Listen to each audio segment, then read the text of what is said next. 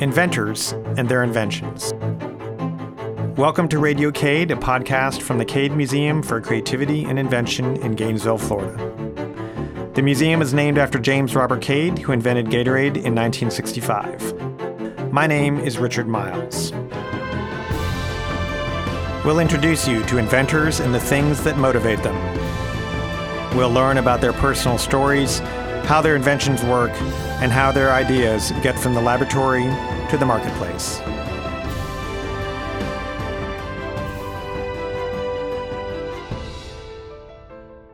Weekend Warriors rejoice, your bad knees are about to get better. That is, if the breakthrough by our guest today becomes widely available, people suffering from arthritis will have a brighter future. And before I mangle any more metaphors, welcome my guests, Greg Hudalla and Ben Keselowsky, both professors in biomedical engineering at the University of Florida. Welcome, Greg and Ben. Hi. Hi. So, this is actually personal for me because I've been a lifelong runner and just last year found out I have osteoarthritis, a word I couldn't even pronounce six months ago, much less define. So, in between icing my knee and stretching, spending a lot of time at the physical therapist's office, I come across your application to the Cade Prize. And so, after the show, you'll both lay hands on me and I'll be good to go, right?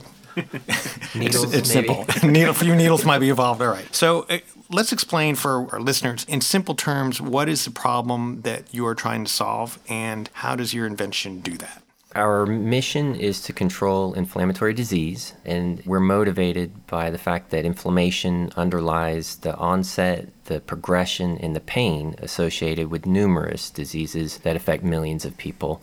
And so, osteoarthritis is one of these that we're particularly interested in. In the US, 13% of the population is afflicted. That's over 40 million people with direct health care costs of over $80 billion per year. Current technologies include steroids and antibodies, and they're injected into the bloodstream and they're distributed throughout the body. And they're associated with terrible side effects, including infection, lymphoma, diabetes, and weight gain. And our technology works at the site of inflammation and it uses natural mechanisms that suppress inflammation. And so we use an enzyme called IDO, indoleamine dioxygenase. It breaks down an essential amino acid tryptophan into its product kynurenine. And those two mechanisms, the local depletion of tryptophan and production of kynurenine, work together to quiet down inflammation. And so, being able to suppress that inflammation allows tissue to return to healthy function. So, the key challenge for us when we began developing this technology was coming up with a strategy to place IDO at the site of action and have it persist there for a useful duration of time. Um, so, if you were to, say, inject the drug directly into the tissue of interest, it would be gone within minutes to hours. So, you don't really get a lot of activity or, or efficacy from a drug. And, Greg, if I can interrupt, that's the current standard of care, right? That's what most people do. They'll, they'll go in, for instance, with osteoarthritis, they'll go in and get a shot of, what is it, cortisone or something like that, right? Right, yeah. So they'll either get a topical treatment right on the surface of the skin, in which case the steroid can penetrate into the joint and have some effect, or they'll get a localized injection, or they'll have, say, an intravenous infusion of drug that's then coursing throughout the entire body. So what we sought to do was develop an approach by which you can inject the drug into the tissue site and it would persist as opposed to diffusing away and losing action at the site of interest. So, to do this, we developed a technology that we've dubbed GATOR, which stands for Galectin Anchors for Therapeutic Enzyme Retention. Specifically, we link IDO, our therapeutic enzyme, to galectin 3, a protein that binds to sugars that decorate every tissue within your body. By binding to tissue sugars, galectin 3 anchors IDO at the site of injection. So this prevents the diffusion of the drug through the tissue, and this gives us a, a, much longer duration of action of drug at the site of interest. So, for example, our version 1.0 of IDO GATOR persists at the injection site for upwards of seven days. Whereas, again, conventional drugs, say if we were to inject IDO into the tissue directly, it would be gone within minutes to hours. So, in terms of moving the technology forward, we have demonstrated preclinical efficacy uh, of IDO GATOR in a couple of models So the first is osteoarthritis, as was alluded to at the, the onset of our show today. Um, in these cases, we've been able to demonstrate that injection of IDO GATOR into the joint that's afflicted with osteoarthritis will reduce pain that's sensed by the host. It will also tamp down inflammation, which in turn will prevent further progression of the disease. And a, a striking sort of observation here is that injection of IDO GATOR can restore normal gait in the patient. So, a patient that's experienced some degree of limping, that limp will be diminished following injection of the drug into the joint.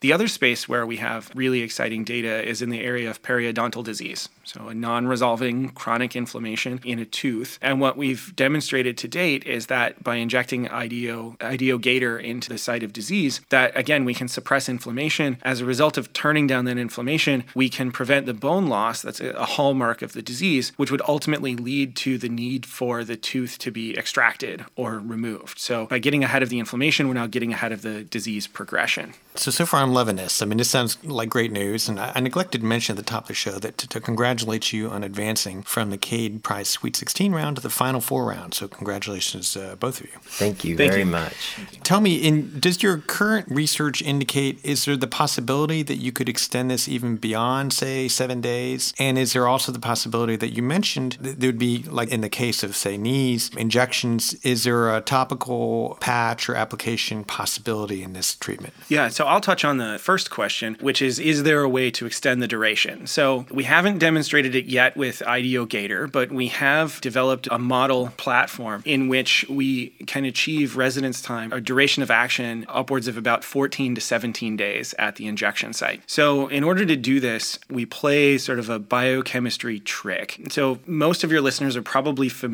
with Velcro, right? And Velcro is two material surfaces that interact through a series of hooks and eyes right? And if you were a vision, one hook interacting with one eye, you can pull it apart pretty easily. But as you start to link multiple hooks and eyes together, you significantly strengthen the interaction at that interface, the interaction between the two pieces of Velcro. So, what we do essentially is we increase the number of galectin 3 binding sites. So, we take our protein of interest, say our therapeutic of interest, say IDO, and now instead of linking it to one copy of our galectin 3 anchor, we can link it to two or three or four copies of our galectin 3 anchor. And so, this acts in a sense as molecular Velcro. Now, instead of having one site of interaction, you have multiple sites of interaction. By adding these sites of interaction together, you can strengthen the anchoring uh, phenomenon that we see occur. And so, again, we can go from our flagship seven day formulation to formulations that should persist for weeks at the injection site. So, before we talk about the commercial path that you'd like to see this travel, let's talk a little bit about the approval process, right? Because from what little I know of medical drugs, of any sort of medical devices, there's this very long, convoluted FDA approval process. It lasts like, what, 100 years, uh, roughly, right? Maybe 98.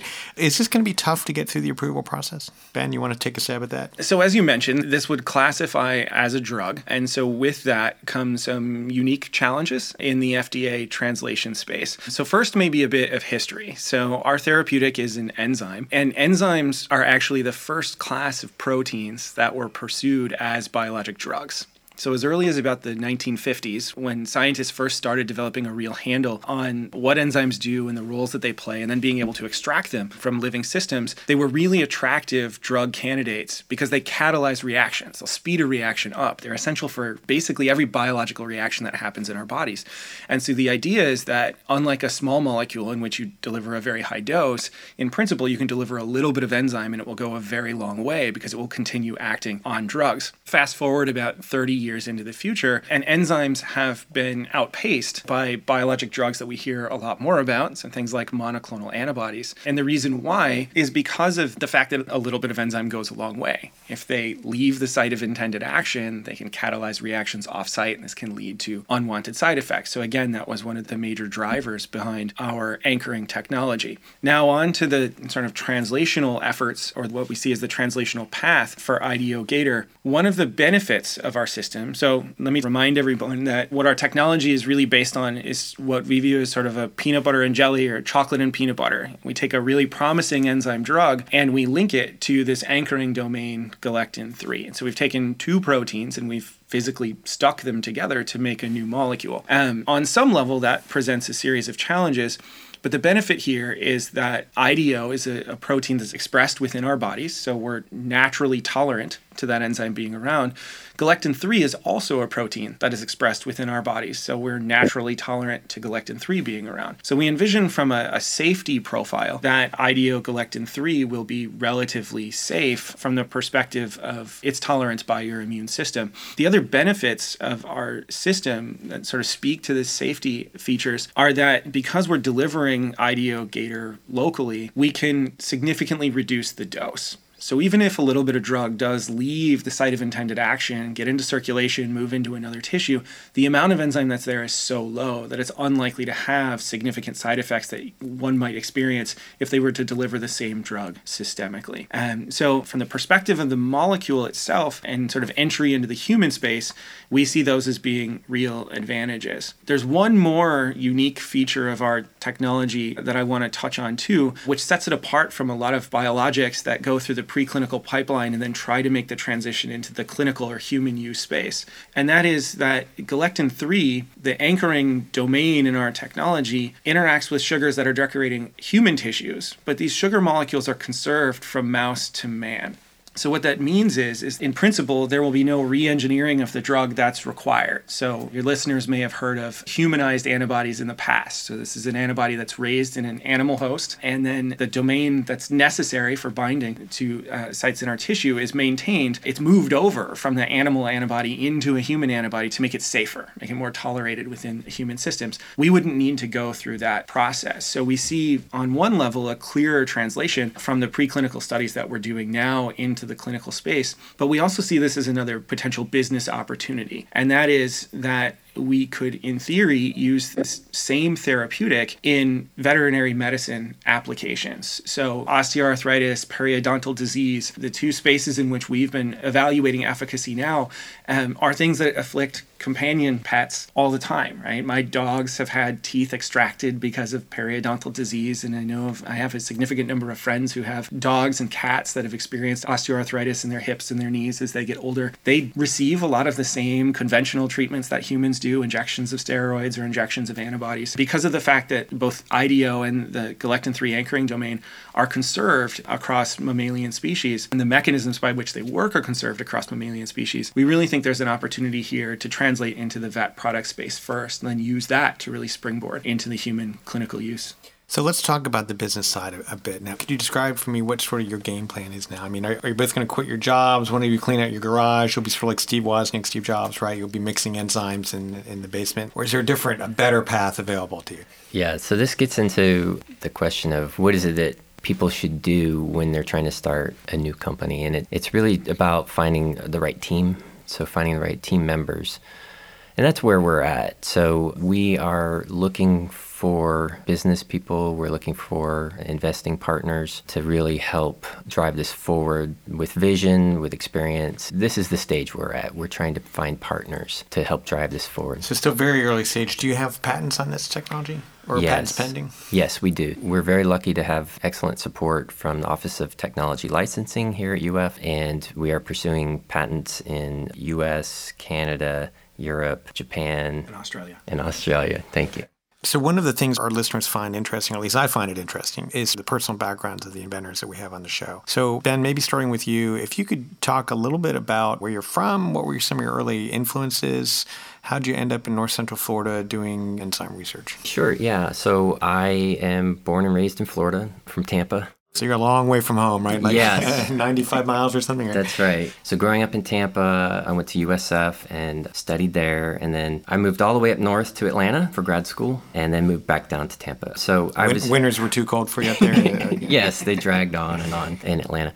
So I was very happy to get my family close. We love the small college town. Yeah, I mentioned we were just across the street at the festival. And so we enjoyed the small college town, and UF is a fantastic place to be. Our department is centrally located with the health sciences, the teaching hospital, the veterinary medicine, the rest of engineering. We have a, a really great location where we are and fantastic programs. Did you always want to go into an engineering or science related field? What were you like as a kid? Were you a good student, teacher's pet? Spill the beans here. I really quite enjoyed science and math and my dad was a retired mechanical engineer, worked at TECO, Tampa Electric Cooperative, He'd take me to the power plant and show me the boilers and everything, that, how it works, and teach me how combustion engines work. So, yeah, I was pretty nerdy and enjoyed things like that. I was basically told I'm doing well in this. I should think about engineering. That was your parents telling you that, or Yes, teachers telling you that? That was my both? Yeah, father your father. okay.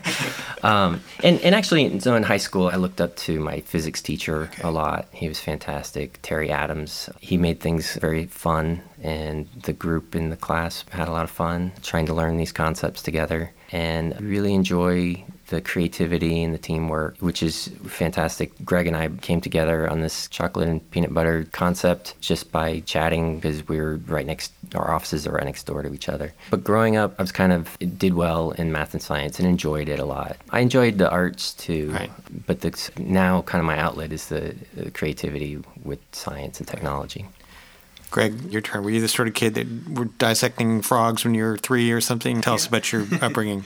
So I grew up in and then just outside of Chicago. So I'm a bit farther away from home. I did my undergrad at the Illinois Institute of Technology and then grad school in Wisconsin. So much like Ben, I made a pretty short commute from home. And then I moved back to Chicago. And my entire family, my entire extended family, is still in the greater Chicagoland area. So when I left for Madison and then came back, they thought, all right, you've done it. You've seen the world. Right? You know, Chicago's the greatest city on earth. Wisconsin, how much further can you go? I mean, come on.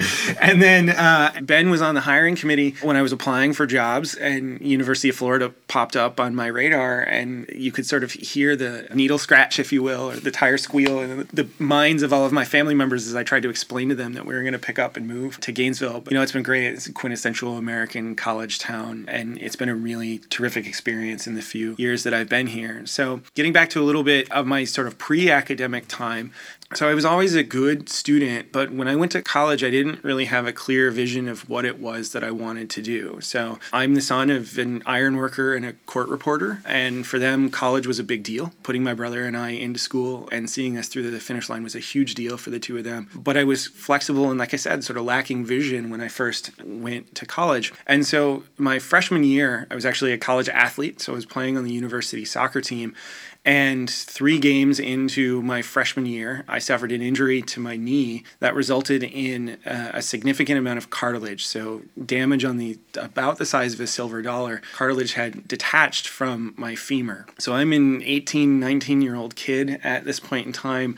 I went from pretty much not having osteoarthritis to having extremely advanced osteoarthritis. So this really is personal for you, 30 right? seconds, right? And so when we went to the orthopedic surgeon, the, the suggestion at the time was we have to take the cartilage out and we're probably going to need to give you a total knee replacement. And again, I'm a 19 year old kid at this point in time. Not, this not is the typical knee replacement surgery candidate. right? Exactly, right? And this is the early 2000s when total knee replacements don't have a particularly long lifespan. And so insurance wasn't happy. My parents weren't happy. I wasn't happy. The surgeon wasn't happy. And so initially they had done a, a microfracture procedure to try and restore some of the cartilage that was still relatively healthy at the site. And some time was put into let's try to find an alternative approach, some other way to deal with this. And so maybe six to nine months later, we're meeting with the orthopedic surgeon and he says, I think you're a good candidate for a brand new technology. This technology known as Carticel that was pioneered by Genzyme, in which they take a biopsy of cartilage cells from a healthy site in your body and they send them out to a lab, they grow them up, and they reimplant those cells back into your tissue. So it's a way to save the joint, save the bone, and ideally provide me a longer time frame before I might need a total knee replacement. Now, I'm 18 or so, 19 years out from this procedure, and I still have my original knee. But it was at that moment, that was when the light bulb went off for me. And I said, I want to know who does this, right? Who develops technologies like this? What career path do you follow where you can work on things, where you can have this sort of impact on someone's quality of life? And that was when I was introduced to the world of biomedical engineering. And from that moment forward, I said, this is what I want to do. I'm going to study engineering, go to graduate school, and ultimately, I want to be running my own academic research lab somewhere down the Wow, line. it's an amazing moment of clarity for an 18 year old. So. Yeah. Now, refresh my memory. This was a result of a hit on the field, or how did this yeah. happen? to you? So I. So you need to go back and thank that guy who took you out, right? Like, oh, he gave me direction. so it was me that you know the fault is entirely on me. I remember going in for the slide tackle and, and feeling feeling the moment of pain and thinking, this Uh-oh, is oh, it. You know, what's it. happened, what's going on. It was a game changing experience. So the two of you are still in the thick of your academic careers. And I realize now after talking to you, you're, you're older than I thought you were. I think part of it's by the time you hit your mid 50s, everybody looks young, right? So I was going to say, well, you don't have much experience to share, but clearly you actually do in terms of wisdom for younger academics or younger entrepreneurs. And you probably have already gotten this question, or you certainly will get it more and more. And that is, you know, how did you do it? You know, tell us the secret of taking your research and commercializing it. And I understand you're still at the very beginning of that path. But what are some of the lessons you feel you've learned already being in academia for a good while now? And as you see the transition, perhaps, of either a new life or a new path for your research in a commercial market, what are the sort of things that you would do again? Ben, you can start with you. And what are the things that you would not do again? So, right now, what we're trying to do with this technology is very early. And so, really, the advice of team building is paramount finding the right people, we're still making those efforts. And so the CADE contest has been fantastic and it's motivated us to really push on that more and more and to keep going out for more and more activities like that. And I think that's just expanding your contact base and trying to make more and more interactions until you find just the right match. So in this venture, we're still working on that. I'm trying to answer your specific question. Oh. Anything else you want to dispense wisdom on and life advice, you know? You don't have to come up with the smart answers, but it's funny. Sometimes people have had either very positive or sort of horrific experiences along the way, but it sounds like you all have had a fairly stable, happy research careers to date. Well, yeah. Mostly. it's it's a lot of work keeping your head up, having a group of people that you can rely on to keep you going and commiserate with is critical. So, on the commercial side, I'm also a co founder of a small company called OneVax LLC. And they're still also working on finding the right business partners and investors and things like that. They have been quite successful with the people that have been working there. Greg Marshall is a key person there. He's been getting SBIRs, he's getting NIH funding through small business grants. So, I think that that's a fantastic pathway that startup companies can take as well. But it's independent from finding the right business partners. And you have to do both of those things to be successful. Greg, how about you? Aside from going out and getting banged up on the sports field as, as a path to advancement, what else would you share in terms of lessons learned? I think a lot of us approach this with a vision of what we want to do. There's a finish line there. And I think the important part is figuring out how to move along that path. Really, the first step in that process is identifying the technology. So I'll be the first one to admit when I started my academic career, I had no idea that this is where my research was going to go. Galectin 3 and galectins are a family of proteins that I've studied in my research for a number of years now, but it really wasn't until a day that I remember very fondly of leaning against the door jamb of Ben's office and him kind of complaining to me and me complaining about various things. And he said, I've got this enzyme that I think is a really terrific candidate for a therapeutic. I just don't know how to get it where I want it to go. And he said, Could we do something like this? Could we modify it in this way or modify it in that way? He's like, All of my conventional approaches I've tried, and I just keep destroying the enzyme. I can't maintain its activity. And I was just kind of standing there daydreaming. And I remember saying, Well, we work with on this family of carbohydrate binding proteins. Nobody's really asked if we could use this as a way to localize a protein at a site of interest. Let's take a shot at this and see what happens. And now, you know, we're three or four years down the road. We not only have demonstration that the concept works, but we've started moving it into developing this new drug that we think actually has potential to impact the quality of life of many people the world over. And so for me, that's the thing that I would encourage people to not lose sight of the opportunity that's in front of you and listen to the people around you and take what you know and try to find ways to move what you know into new spaces. That's really what innovation is, right? Mm-hmm. It's, it's not about inventing something new from scratch, right? I had a, a student a number of years ago use the analogy analogy of putting wheels on a suitcase. For many years, we mm-hmm. lugged suitcases around. Suitcases are a fantastic tool. As soon as someone put wheels on the suitcase, right, that innovation of taking two technologies that have been around for a very, very long time and blending them together, it revolutionized the way that we travel. For me, that's at the crux of really doing something interesting and exciting and novel. It's not about finding something fundamentally new. It's on some level taking things that already exist and finding ways to repurpose them.